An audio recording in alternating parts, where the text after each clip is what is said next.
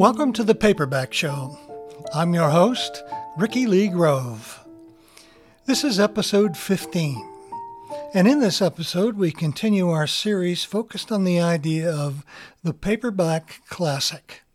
Now, what I mean by that is that the books chosen for the series have achieved wide acclaim, so much so that they are considered classic books in American culture. Influence is also a factor in determining a book's classic status. In the case of The Haunting of Hill House by Shirley Jackson, there's no question that this book was a major influence on other writers. Stephen King, one of the most popular authors of our generation, called Haunting of Hill House one of the finest novels of the late 20th century. And finally, the reasons I am looking at the paperback version of what is considered a classic book are several. One, the paperback usually reaches far more readers than the hardcover. And two, the design and timing of the paperback release had a major impact on the book's popularity and success. Now, after this short break, we'll look at the life of Shirley Jackson, specifically during the writing of The Haunting of Hill House. And after that, we'll bring in Martha Welty, librarian and actress, to discuss the interesting book.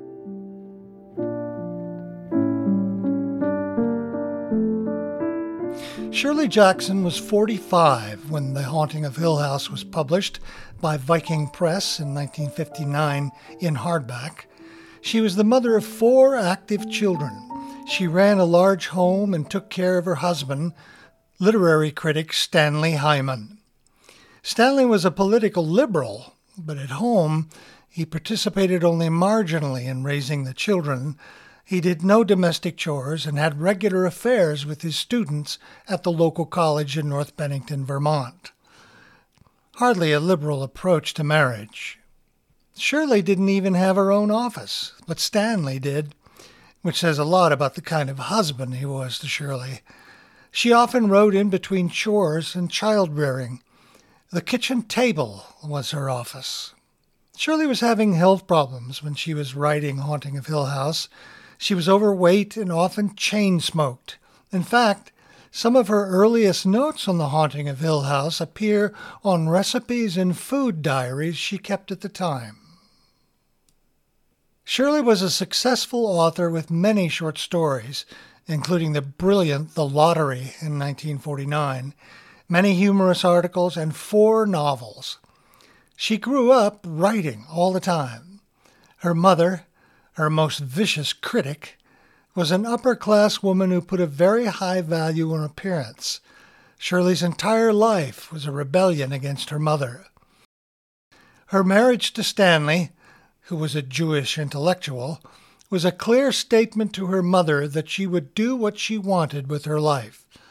And yet Shirley supported a relationship with her mother for her entire life, despite her mother's continuing cruel treatment. A few years after the publication of The Haunting of Hill House, Jackson was invited to a writers' conference to give a speech on writing. Her speech, an essay, Experience and Fiction, relates to the origins of The Haunting of Hill House. Here's what she said. I happened by chance to read a book about a group of people 19th century psychic researchers who rented a haunted house and recorded their impressions of the things they saw and heard and felt in order to contribute a learned paper to the Society for Psychic Research. Their dry reports was not at all a story of a haunted house. It was the story of several earnest, I believe misguided, certainly determined people with their differing motivations and backgrounds. I found it so exciting that I wanted more than anything to set up my own haunted house and put my own people in it and see what I could make happen. Not too long after reading the book on the paranormal researchers, she experienced a deep fear while riding on a train to New York with her husband when she saw a tall, seemingly abandoned building from the window. She later learned it was the burned out husk of a building in Harlem where several people died in a fire. Shirley was both a skeptic and a believer in ghosts, and was building a library of occult and paranormal books. After reading the book and experiencing that deep fear, she embarked on a time of research, which included reading ghost stories, traveling by car to look at strange abandoned houses with her son, and poring over postcards of buildings. It's interesting that she felt she had to have a specific house for her imagination to build a story around it.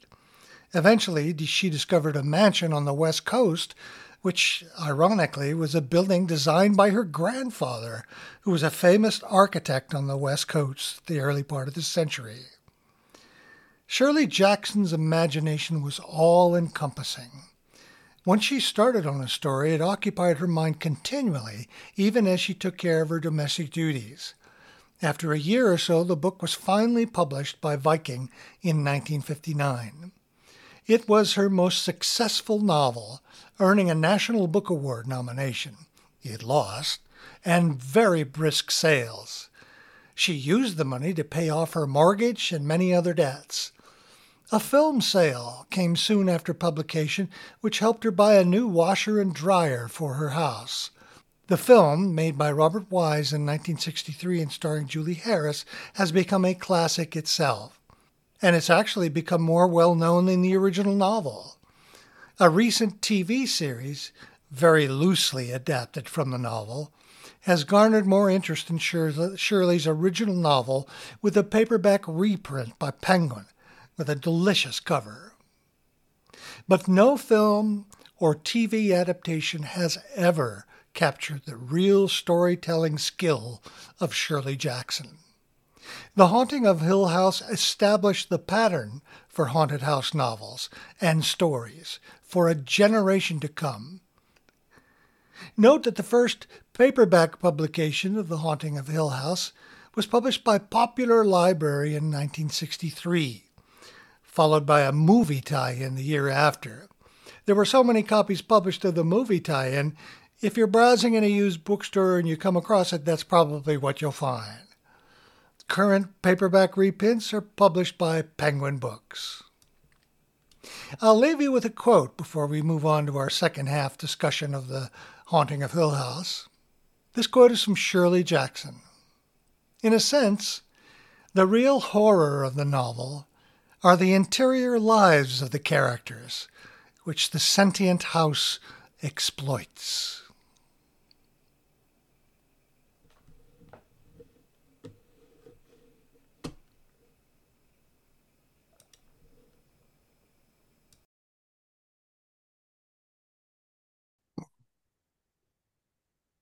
All right. Now that we know more about Shirley Jackson and her writing and publishing of Haunting of Hill House, let's bring in our special guest, Martha Welty, to talk about this great American classic novel. Hi, Martha. Thanks for joining us today. Hi, Ricky. Yeah. She sent us a little backgrounder so you know a little bit more about her. Here it is. Martha Welty is a retired librarian and an actor who's appeared in numerous productions in many theater companies in Phoenix area. In her younger days, Martha played the role of Eleanor Vance in a production of The Haunting of Hill House. We have to talk about that. I've forgotten that. She lives in Phoenix, Arizona with her sister Lisa and her cats Archie and Benny. What great names for cats. I love them. Yeah, yeah they're both literary. Of course. um, so let's just talk a little bit about when I remember when I was thinking about doing this show, your name came up to me, and I don't know why, but I thought it would be a book that would appeal to you. And when I contacted you, you were so enthusiastic about it. Um, tell me why is that? Did did you read the book first, or did you see the movie? Well, I had an unusual experience. I heard the movie. I was uh, I was an imaginative, um, uh, creative bookworm as a child. And um, the family sat down, the upper half, the older kids, and my parents sat down to watch the movie. And my mother sent me away. She said, This will be too scary for you. Um, and, and I, but I didn't go away. I kind of went around the corner of an adjacent room with an open door and I listened to it and my and they all the movie ended and they all came pouring out of the room and my mother turns the corner and sees me terrified and i said i listened to it Did it scare you just listening It- to it? Absolutely terrified me. Absolutely terrified me. Wow. So yeah, I didn't see it or read it. I heard it. I see. So, what did you do once you knew about this story? When did you seek it out as a book?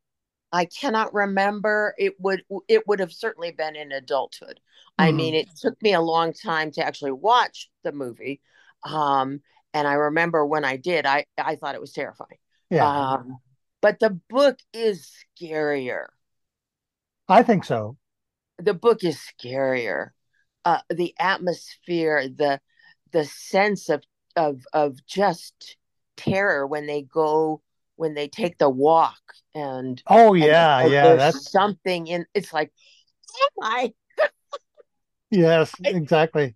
Do you remember uh, whether um, it was a hardback or a paperback that you read from? it was a paperback Ah, I see. yeah it was a paperback yeah. And and uh I, i've always loved it. Um it's why i ended up owning two different editions um and um and i've i've reread it over the years because it's just a wonderful wonderful read. Yeah. We'll talk a little bit later about the differences between the movie and the book.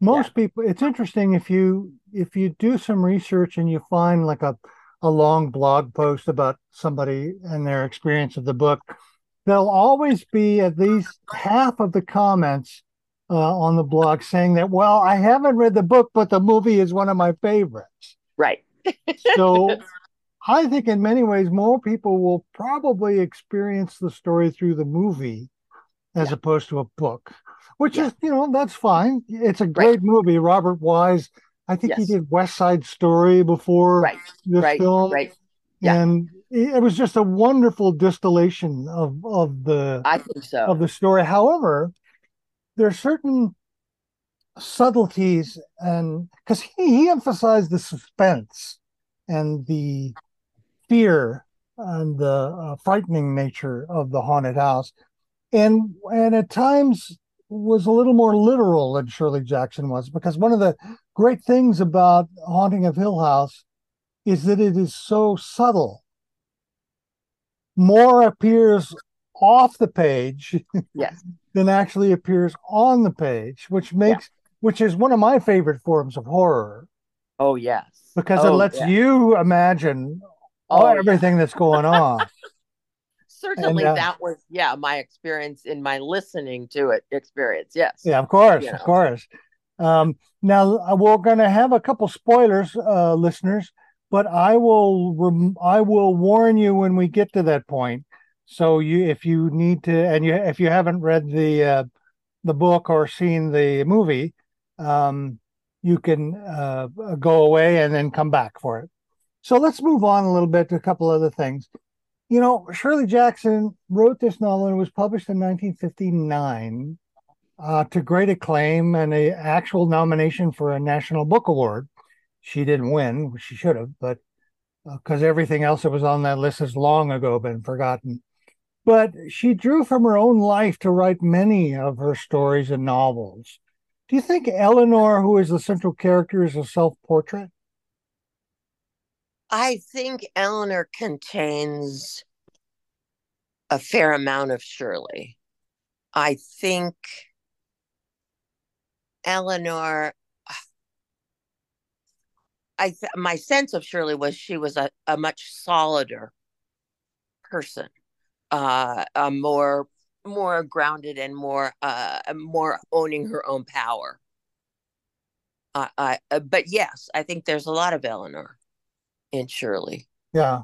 Well, she was going through a, um, health issues at the time, uh, just before 59, and was starting to suffer from a terrible agoraphobia. It Yeah. hit her strong. Her home life was a a real mess. Um, uh, I don't know how she managed to write such a wonderful novel with such great and careful editing and writing while raising kids, while taking care of the house, while handling the business side of her writing career, and dealing with a philandering husband, disinterested husband, uh, with no office, writing mostly in the kitchen. Um, so you can imagine her ability to concentrate must have been supreme. Yes. Kids kids probably were coming in and out and doing different things, you know, and uh, I can understand why she put so much of herself in it. I think for all of her writings, there's a there's a recurring motifs like she had a, a, a really painful relationship with her mother, who was incredibly critical of her, and there always some kind of mother figure in almost all of her novels, a terrifying mother figure in it. And in a way, I think, do you think Shirley was trying to cope with that fear and guilt relationship with her mom through her work? Either deal with it, exorcise it, um, uh, name it, you know, name her truth. Um, I think there is some power in in putting out your reality. Um, and she probably was m- more honest about Geraldine, her mother, in her writing than she was in real life. In real life, yeah, because she was she was between rebellious and cowed so much of the time. Yeah, yeah, you're right. You're right. In fact, I think the uh, there was a quote somewhere. I can't remember whether it was her, Shirley, or someone else, but they said the real horror and haunting of Hill House is not the house, but the interior lives of the characters. oh yes, oh yes, mm. and that's uh, that's probably a kernel of what makes it so terrifying uh-huh. because that's available to all of us. You know, it's like Hill House is is inside us. Yeah, and you can't escape that. Yeah, you know what your thoughts create, what your thoughts project, what your feelings, what your darkest fears that's right inside you. yeah, exactly. you know, that's she brings no it. You, yeah. Yeah, she brings it out. Why do you think uh, Haunting of Hill House is a classic? And why is it categorized as a as a gothic romance or a gothic horror novel? I think it's easy to categorize. And I'm sure in the publishing business, you have to have a hook uh, as part of your marketing, your sales strategy. You you have to name something, so at least you're aiming it at those people. You know, I mean, if you yeah. call it horror, then then immediately you at least are talking to horror fans, yeah, or thriller fans. Um, I I remember reading um that it what they it really wasn't in the minds of publishers editors it wasn't cate- categorizable you know yeah. it needed its own category and nobody knew what that category was yeah yeah you're absolutely right they had to find some way to sell it uh, the the cover of the um, 1977 paperback Fawcett Popular Library uh, indicates that they were selling the paperback at least yes. as a gothic romance. And, because... and, and, it's yeah, and it so isn't. I mean, I read Victoria I, Holt, and I read you know, I yeah, read uh, yeah. Dorothy Eden, and I, I mean, we we cut our teeth on on gothic romance, sure. my sisters and I, and that wasn't it. yeah, I can imagine. Shirley Jackson's is not that.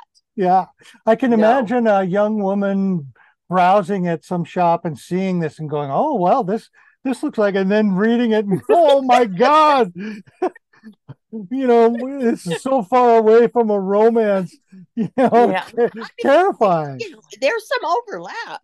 I mean, some of those gothics were pretty spooky. You know, oh, yeah. there were there was one that had some sort of creepy, you know, uh, cowled ghost priest. You know, it wasn't like there was no overlap. Yeah. Um, in, in fairness, but yeah. no, no. no. Why do you Why do you think Haunting of Hill House is a classic? novel? Gosh, I don't know what I think is a classic. Um, to me, perhaps a classic is something that captures something unique and and timeless and it just stays in generation after generation. It's fresh and true and vivid. Yeah. Certainly all those things for me are true of of this book. That's a good point. That's a good point. Do you do you still think that a younger reader or any reader uh, coming to the novel for the first time today would be frightened by it? Hmm. I don't know. I I I think the discerning reader. Yes. Yes. I think I, I, I it's hard to say though because they are they have been so peppered with such a variety of um I, I remember I was a middle school librarian and I had a kid who was wanting something really scary and everything I showed him it was he was like no no no no no. And I said oh do you mean like the Texas Chainsaw Massacre? And he, his eyes lit up and he's like yeah we don't have that yes. Yeah yeah the, the gore factor. Well your, you certain, your, yeah. you certainly won't find a high gore factor in the haunting No. of Hill House. No It's uh, more stylish. Um, Do you have a Do you have a favorite part of the book that you remember? Oh, yeah, I think uh many, but one that comes to mind certainly is um when Eleanor hears the voice of the child Oh yeah, becomes so brave, like I will not let anyone hurt a child. And and then and, and Theo and her and Theo holding her hand and the two of them in the room together and her saying, Theo, you're you know breaking my hand, you're breaking my hand. And then uh, Theo's asleep in the other bed. yeah. Oops, Ooh.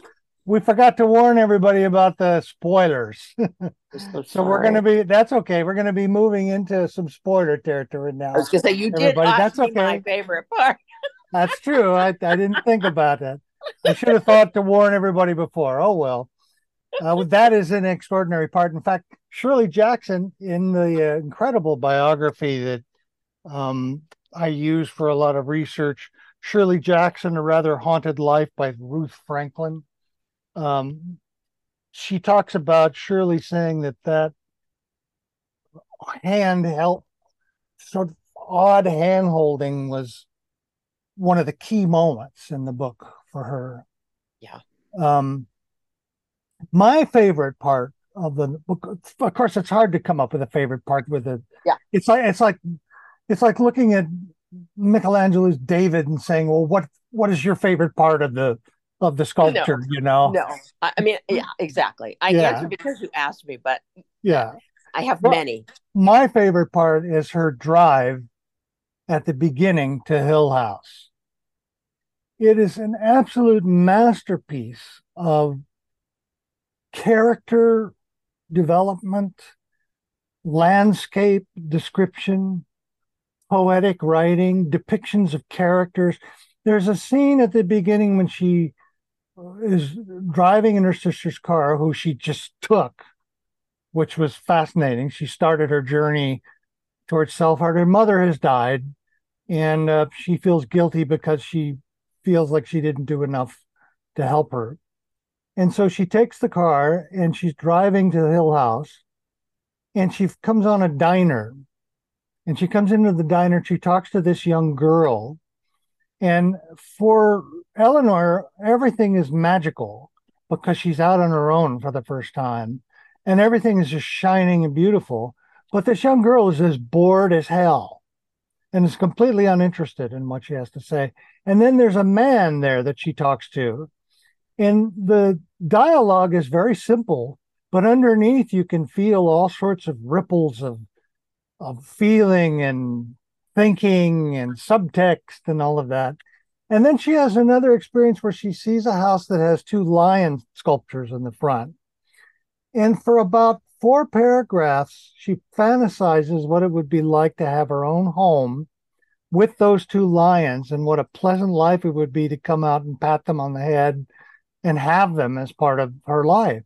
The whole the whole build up Yeah. to getting to to Hill House is just it's extraordinary writing, absolutely extraordinary writing.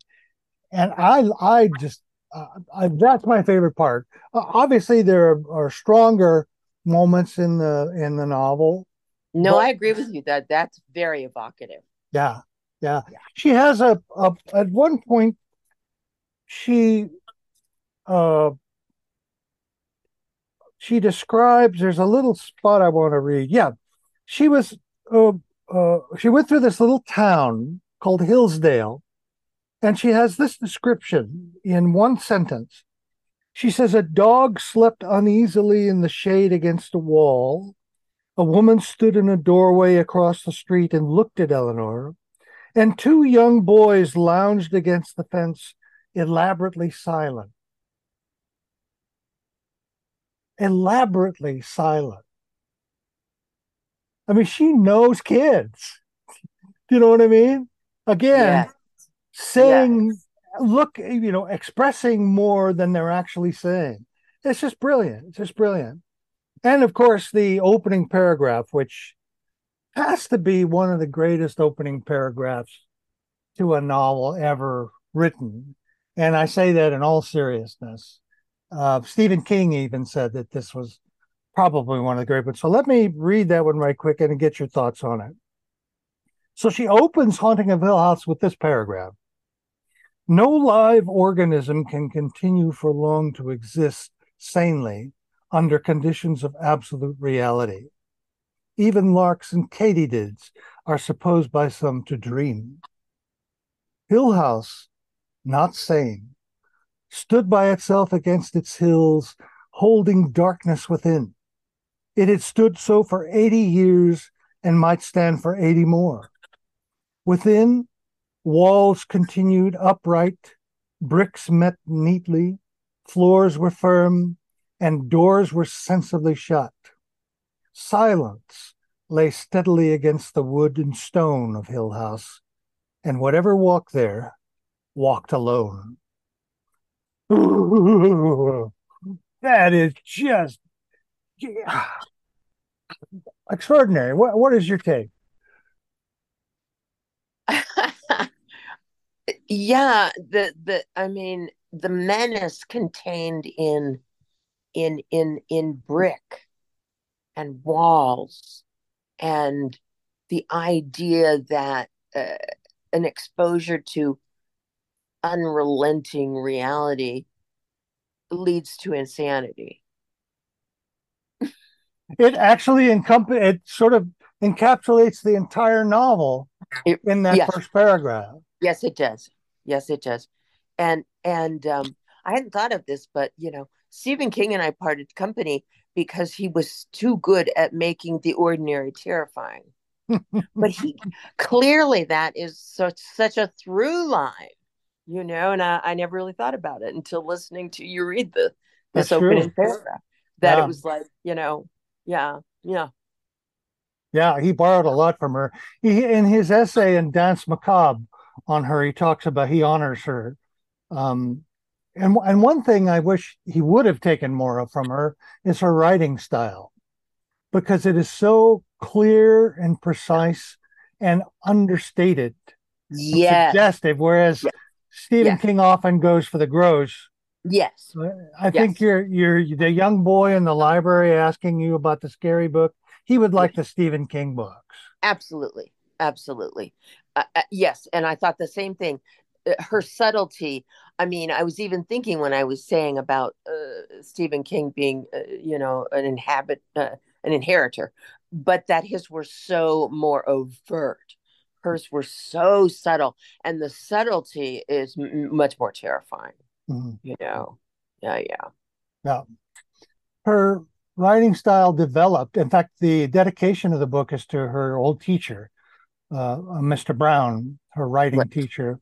She worked hard at, at developing her style and um, the fact that she had to write sort of under duress is even more impressive. And the book you know the book as much as I love that opening sequence, her uh, Eleanor's drive to Hill House, the entire book just gets better and better and better and better until you finally come to the denouement of, the entire. I mean, the climax and then the denouement afterwards, and she closes it out with a sort of echo of the first paragraph. hmm You know, but this time Eleanor is a, a part of it all. Right. Which which leads me to another quick question I wanted to ask you is the relationship, the the characterization of women in the book. Her depictions of the relationship between growing relationship between Eleanor and Theodora, Right. who's an openly gay character, which is fascinating in 1959 having the having an openly gay character, is what precipitates Eleanor's sort of crisis into the end. Uh, she becomes so close to Theodora in her mind that she wants to come and live with her. Right. And Theodora, being the realist that she is, she says no. And that rejection causes a lot of trouble. Do you think her depiction of women in this book makes it a kind of feminist novel? Um, you know, uh, in what I've read recently about Jackson herself, I would say no. I would say uh, she herself did not feel that she was a feminist. And I don't think, certainly she could have been a feminist in embryo. She had all the circumstances, but um, yeah, I can't, I, I suppose I can't get beyond that blunt no. Well, certainly the story isn't a story of women's empowerment. That's for sure. Certainly it you know where where where where it would come from, sure. yeah. You know, where it would come from, sure. And Theo certainly comes off as a very different kind of woman, you know, perhaps a model of of of something to perhaps aspire to, Mhm. you know, her her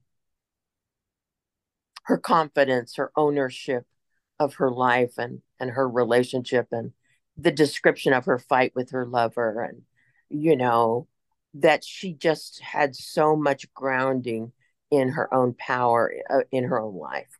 Yeah. Possibly the the also the careful and detailed descriptions of Eleanor's inner life uh, Yeah. being being laid out may be of ident women could identify with that. Yeah. Yeah. I I suppose I get the impression from Shirley that she either wanted to be or felt that she was more universal than that. Yeah, I think so too. I think so too.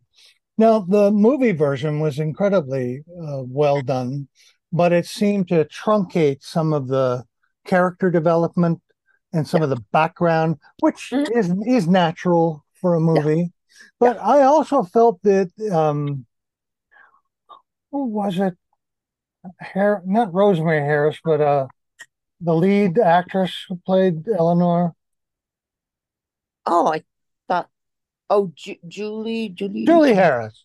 It was Julie Julie Harris. Harris, yeah. Yes. While I thought she she obviously is a great actress and she Uh, uh, brought a lot to it. In a way, seeing it visually as opposed to it being presented almost in, through her the interior of Eleanor in Yes. the novel makes her seem to be a a kind of hysteric, a female hysteric Right. visually. Do you know what I mean? Yeah, I do know what you mean. And that Um, lessened a little bit of the. I mean, I, when I first saw it, of course, I was just blown away and scared shitless. But as I've grown up and older and have watched it again, that hysterical quality of her performance seems to be less less impressive, less effective Hmm. in telling Eleanor's story. I think. I think it, it must be enormously difficult, the transition from book to movie in capturing inner life. Yeah, yeah. You know, and you have to give some sort of outward manifestation to give the, and they did have some, they did have speeches uh where you just hear her inner monologue Right. Right. But yeah, that's true, to- but not not nearly to the extent that it is in the novel. No, I mean, the, no, the novel you is- can't. You, you know, you Yeah. can't. you can't because would be just do No. Too boring. No. Now, No. recently in 2010, I think it was, there was a television series adaptation, Haunting of Hill House, that became quite a sensation and a big hit and a, a darling of critics and, and brought many people back to the novel again, which I'm very happy about. But I was quite unsatisfied with with the series, and I only got through one or two episodes. Did you watch that at all? I did not, and I also have never seen the other film version that came along later. Oh, that's right. Yes, there was Remember, another there one. was another one, and I never saw that. Relatively modern. Um, I got the sense that the television one was well received. Um, no, I suppose I was just leery of uh the horror being taken to you know it's like yeah, the no, gore. The kid, the kid becomes even- a director. I wasn't sure where they were going to go with it, but yeah, I knew that the capacity to write some really gripping terror on television no, they didn't go in that direction. What they Oh, did okay. capture beautifully was the was it? production production values Okay. were ab- and effects were just absolutely stunning. However, they decided to turn it into a a version, a sort of supernatural version of Long Day's Journey into Night. Oh, in which family dramas and screaming matches occurred pretty regularly every 15 minutes, oh wow. where one Okay. daughter would recriminate about some past event. They'd get together, alliances would be made. So it was more of a sort of a savage family drama, Oh, okay. which which I think robbed the the story of its a lot of its richness. It Yeah. it, it was compelling, and I Mhm. can see why people were interested in it, but it was so far away from Shirley Jackson for me that I I just couldn't I couldn't continue. Besides, I'd I'd seen the there's so many iterations of the Who's Afraid of Virginia Woolf and Long Day's Journey into Night situation that it's just Right. It's tedious for me Yeah. now, you know. But it's very popular, and I'm happy that it brought people back uh, to the novel. Now, one of my last questions to you is: You were in a stage adaptation of Haunting of Hill House. Tell me Yes. about that experience. Well, it was a small theater company. Actually, it was a it was the only um sort of gay theater company in the sense that they were embracing those works. Hmm. I think uh, after I had done this show with them, I did as is with them. But uh, uh, and it was of course because of Theo's character. Right. Um, and certainly playing Eleanor was, I mean, after my initial terror as a child, it sort of wild that I even took that on Yeah. Uh, yeah. because she is the the character most haunted and most eaten, you know, by the house. Yes. Um, actually, I have sort of a funny little anecdote Tell me. uh, about that experience. It's one of my favorite theater stories. sure. The character of Mrs. Dudley, very uh, Mrs. Danvers and Rebecca, uh, o- only kind of less subtly mean, you know, Hmm. about, you know, no one would hear you, yeah. you know, in the night, in the dark, you know, uh, really terrifying Eleanor right from the get go um, by her menace and her deliberate, um, uh, malicious, malicious intent. So there I am, and the um, the producer, the artistic uh, head of the company, had persuaded his mother to take on the role of Mrs. Dudley. So opening night, she was absolutely terrified, um, complete stage fright. Had never been on stage before. Oh boy. She completely went up. She what she was so deer in the headlights, terrified, and sharing the stage with her. And she is the menace, and you know, and Yeah, I'm yeah. the mouse. Uh-huh. And I had to do what would have been like a Saturday Night Live sketch of like Eleanor creating lines for Eleanor. It was like, you mean no one would hear us? Giving her all of her lines. Just scare myself. oh my goodness. It was just the most comical, bizarre feeling to be like, oh, oh. You're still not talking, Anne. Okay. Uh, first scene. I'm just like, you know, I don't even say that much. right. Oh my goodness. Not the entire time. but no, it was it. You know, the play. I will say, reading the play, uh, it uh, it's not nearly as effective as any other form. Yeah, uh, it, it's fairly defanged. But interestingly, it does include characters that the uh, uh, the wife and the friend, uh, you know, they are as pompous and full of themselves in the play as they are in the book. Yeah. I, and I think that's the one thing that was. I love those characters.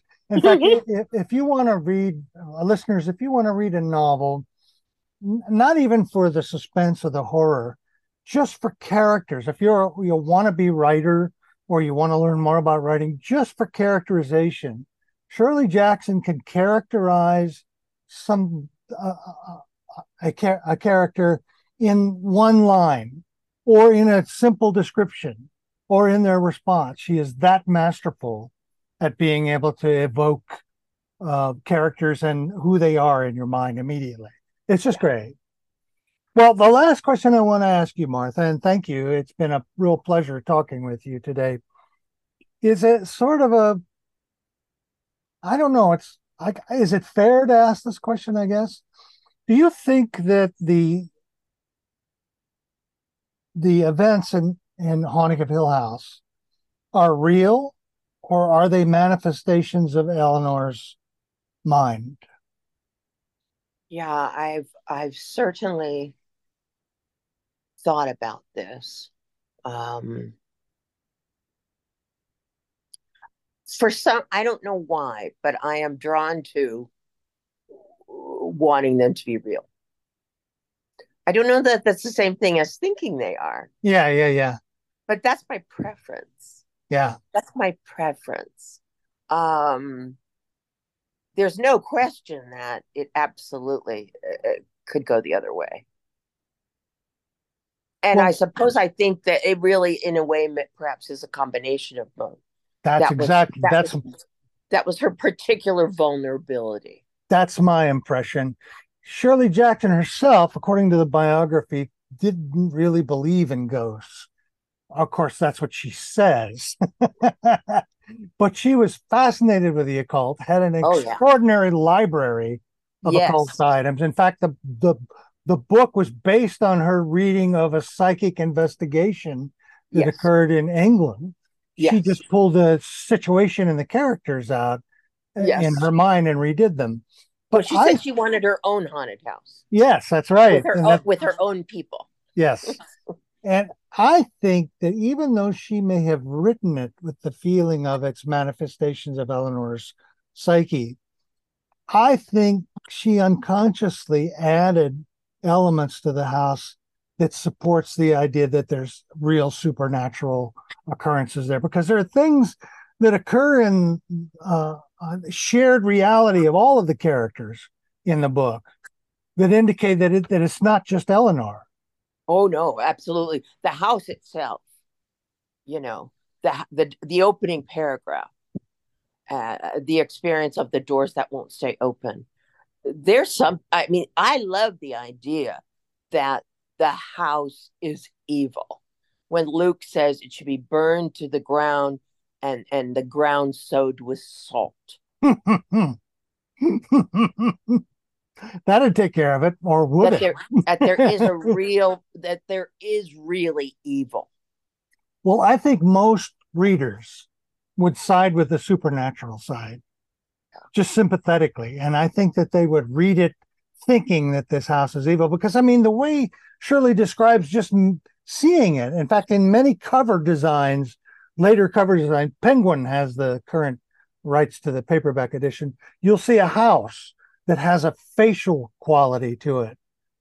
The there's a corgi paperback edition of it. I wish I would have sent it to you. That actually makes the house out of parts of people's anatomies. Oh yeah, yeah. In the front, yeah. Uh, which I think is just perfect, perfect. So the so so so Shirley Jackson is so not only is she a good writer, she's a good thinker as well because she lays the both sides. She gives both sides of that question equal weight, so that the reader is the one who determines and embodies, you know, whether this house is is deeply evil as she yeah. applies. You know, right? Marvelous, just marvelous. Well, thank you, Martha. That has been a, I have really enjoyed talking to you about this great, great, great book. And readers, I urge you to go pick up the paperback edition. You'll find it in a, a, a beautiful graphic covers now. They went away from the photographic cover some time ago, and they're doing more graphic images, which I like. Penguin has a beautiful graphic uh, image in one of their recent editions. Go pick up that edition or look for the old paperback one and read it because it is a masterpiece, a classic paperback that, although we didn't talk about it, influenced writers um, for generations afterwards. Uh, Paula Guran, a, a, very smart and uh, intelligent essay writer and horror writer, has written uh, uh very succinctly about why that book is so important. And although I just, oh, I begrudge saying this, there is a fantastic hardback edition of this pub of Haunting of Hill House, published by Centipede Press. Uh, that, oh. that, features uh, Shirley Jackson's uh, floor plans for the haunted house, all of them. Features her essay on it, an introduction by Caitlin Kiernan, who is a terrific uh, horror writer in her own. And Matt Mahurin did the illustrations, which are really eerie and odd. Um, it's a great, great edition of the book. If you are somebody who think wants to have this book as a solid part of your collection, I would urge you to check out Centipede Press edition of it. Well, Martha, thanks. Uh, we'll put this together, and um, I hope everybody enjoys it. And uh, I would lo- I want to invite you back again to the podcast to discuss something else. It's such a pleasure talking to you. Oh, thank you, Ricky. I feel the same. Uh, where can people find out any more information about you on your Facebook page? Yeah, probably my Facebook page. Um, it uh, I've just embarked on um, starting uh, to do storytelling. It's always fascinated me as a genre, the oral tradition. Yeah. I did some of it as a librarian uh, with scary stories and myths, you know. Right. Um, uh, wonderful old Robert Arthur stories like, uh, you know, the waxwork and um, the rose crystal bell. And, but um, I've always wanted to challenge myself by telling personal stories. Right. So that's something I'm I'm just starting to explore. Oh well, good luck with that. Yeah. It sounds like a lot of fun. All right, we'll see you again. Thank you, Martha. Thank you, Ricky. Bye. Bye now.